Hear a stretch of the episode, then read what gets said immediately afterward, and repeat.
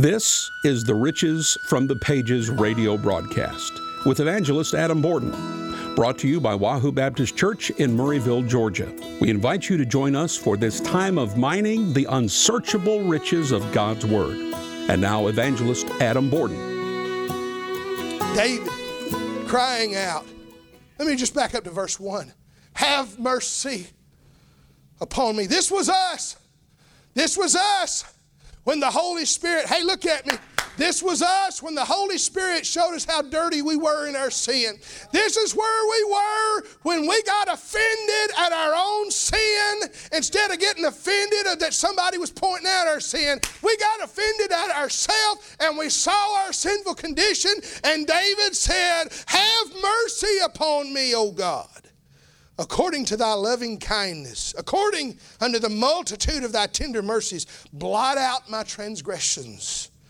Wash me throughly from mine iniquity and cleanse me from mine sin.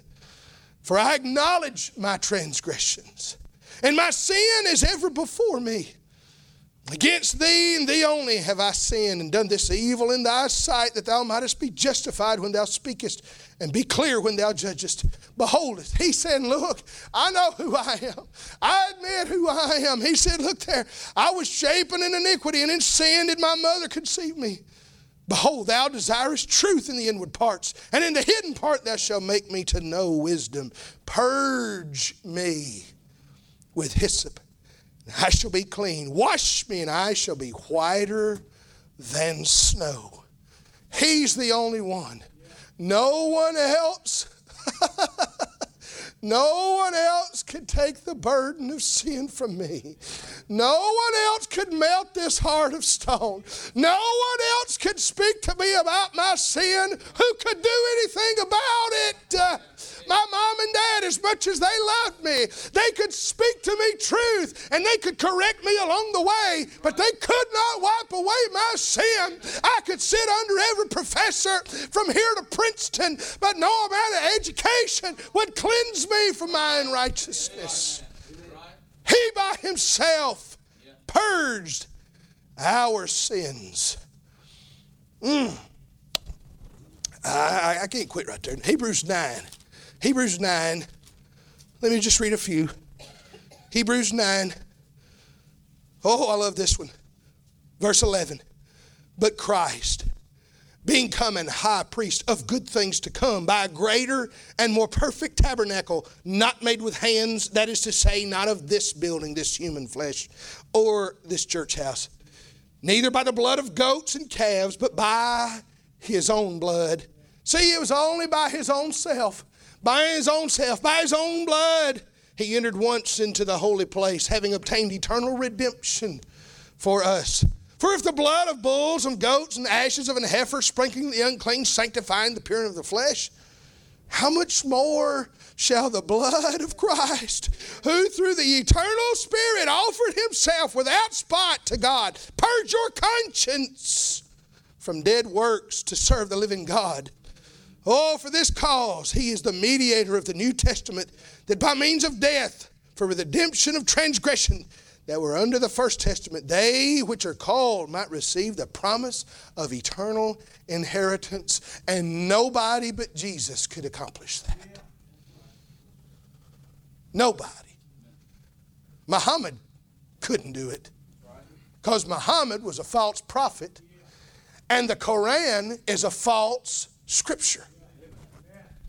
The Buddhist, through their meditation, can't do it. Buddha couldn't cleanse sin, and he still can't cleanse sin, and he never will be able to cleanse sin, and no amount of transcendental meditation will take away sin from any man.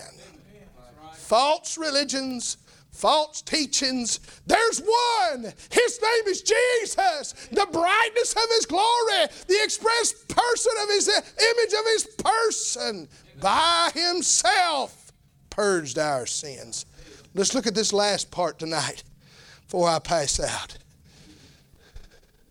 When He had purged our sins and done that work of propitiation and purging, He sat down on the right hand of the majesty on high. he sat down. Now, when I get through preaching anywhere I go, when I've done all I can do, and I've accomplished what I believe the Lord has expected of me and instructed me to do, very often, very few exceptions, I just go sit down. Because, see, the rest of the thing that goes on is not my job. See, I can't save anybody. I can't expose anybody's sin to them. I can't communicate to God on their behalf in such a way that makes a difference. See, my job is over when I sit down. And when Jesus Christ accomplished what he needed to do on the cross, defeating death and hell and the grave, amen, he, he went back to heaven. This talks about his eternal position. Isaiah chapter 6, it says it like this In the year that King Uzziah died, I saw the Lord sitting upon a throne. Now, wait a minute. Is this before or after the cross? I believe this is after, I believe this is before the cross. So, where was the Lord before he came to earth? He was seated. What did he say in his prayer? He said, Lord, when we shared glory together in heaven. See, he was not just wandering around heaven waiting for the time to come for him to be born. Before he ever came to earth, he sat in the glory and the majesty of the throne of heaven. That's what Isaiah tells us. Look what it said there. He said, I saw the Lord sitting upon a throne, high and lifted up, and his train filled the temple. And it stood, and, it, and above it stood the seraphims. Each one had six wings, and he covered his face, he covered his feet, he did fly. One cried to another and said, Holy, holy, holy is the Lord of hosts. The whole earth is full of his glory. And the posts of the doors moved at the voice of him that cried, and the house was filled with smoke. Our God, our Lord and Savior Jesus Christ, before he ever came to this earth, he was on the throne. But he stepped out for you and I. And when he did all that he was supposed to do, when he, when he accomplished and when he uh, uh, spent his life on Calvary, mm, and John 19, let me say this one. When Jesus therefore had received the vinegar, he said, It is finished. And he bowed his head and gave up the ghost. I want you to know there was not a Roman soldier that killed our Savior. There's not a Roman soldier or torturer who took the life of Jesus. He laid it down and he picked it back up. Mm. They couldn't understand him in the temple that day when he said, You tear down this temple, in three days I'll raise it up again. It was his own power. And when he had finished that work on Calvary, said after the Lord had spoken unto them, Mark 16, he was received up in heaven and sat on the right hand of God. Why? Because it was finished. He's seated there. Now, is he seated there because he's got nothing left to do? No. you remember what we read a while ago that he is our mediator? Mm, look right here. See, I don't want to give you my opinion on this. I don't want to tell you what I think about this. I want to tell you what the Word of God says. Ephesians 1 over there. Ephesians 1 19, 21 says this right here. Ephesians 1 19. And what is the exceeding greatness of his power to usward who believe according to the working of his mighty power?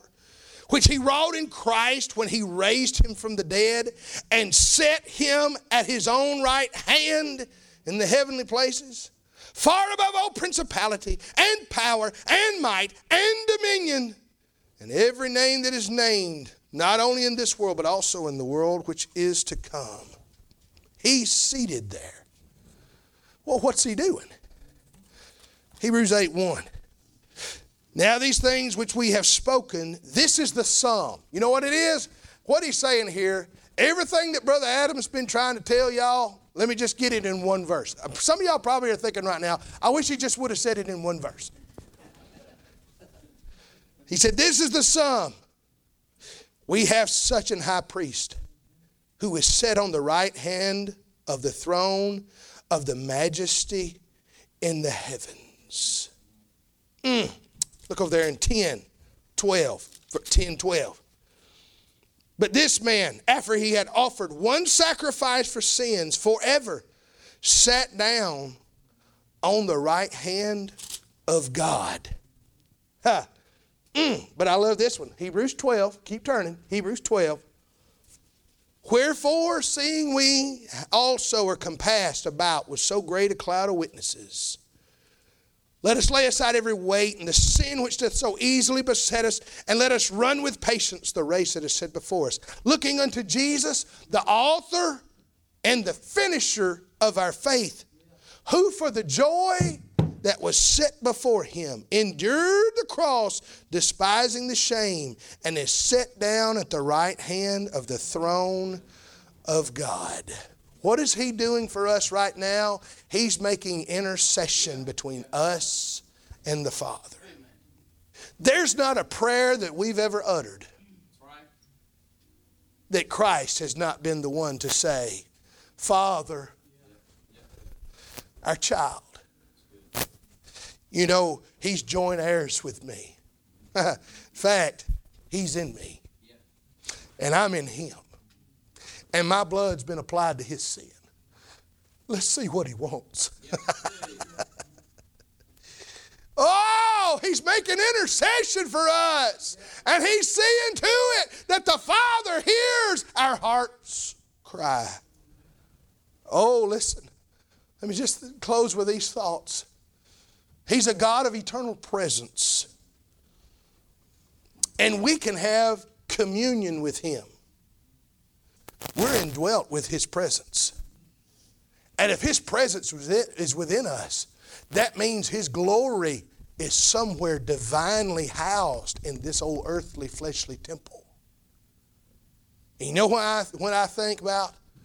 I think about if we'll just remove a little bit more of this old flesh if He'll increase and we'll decrease. If we'll decrease a little more, if we'll just thin out our flesh a little bit more and let that spirit grow a little bit more in our life, if we'll just decrease and we'll just we'll just fade off into the backside and we'll just let God increase more in our life, the glory of God will be unmistakable in our life. You won't have to say a word, but a lost person will see a difference in you. How much glory? can somebody see in your life? His person. You know, we are a new creature in Christ Jesus. We are to be transformed by the renewing of our mind. When we got saved, stuff was supposed to start changing. Now, if you got saved off a bar stool, that change is going to be readily visible. But if you got saved off of a church pew, you might not have to clean up a bunch of the world off of you, but there ought to be a difference in your demeanor and the smile on your face and the words on your lip and the heart of compassion that beats within. I don't need a self help coach. I don't need a life coach. I need the Lord Jesus Christ speaking to me through His holy word. He said, Thy word hath I hid in my heart that I might not sin against thee.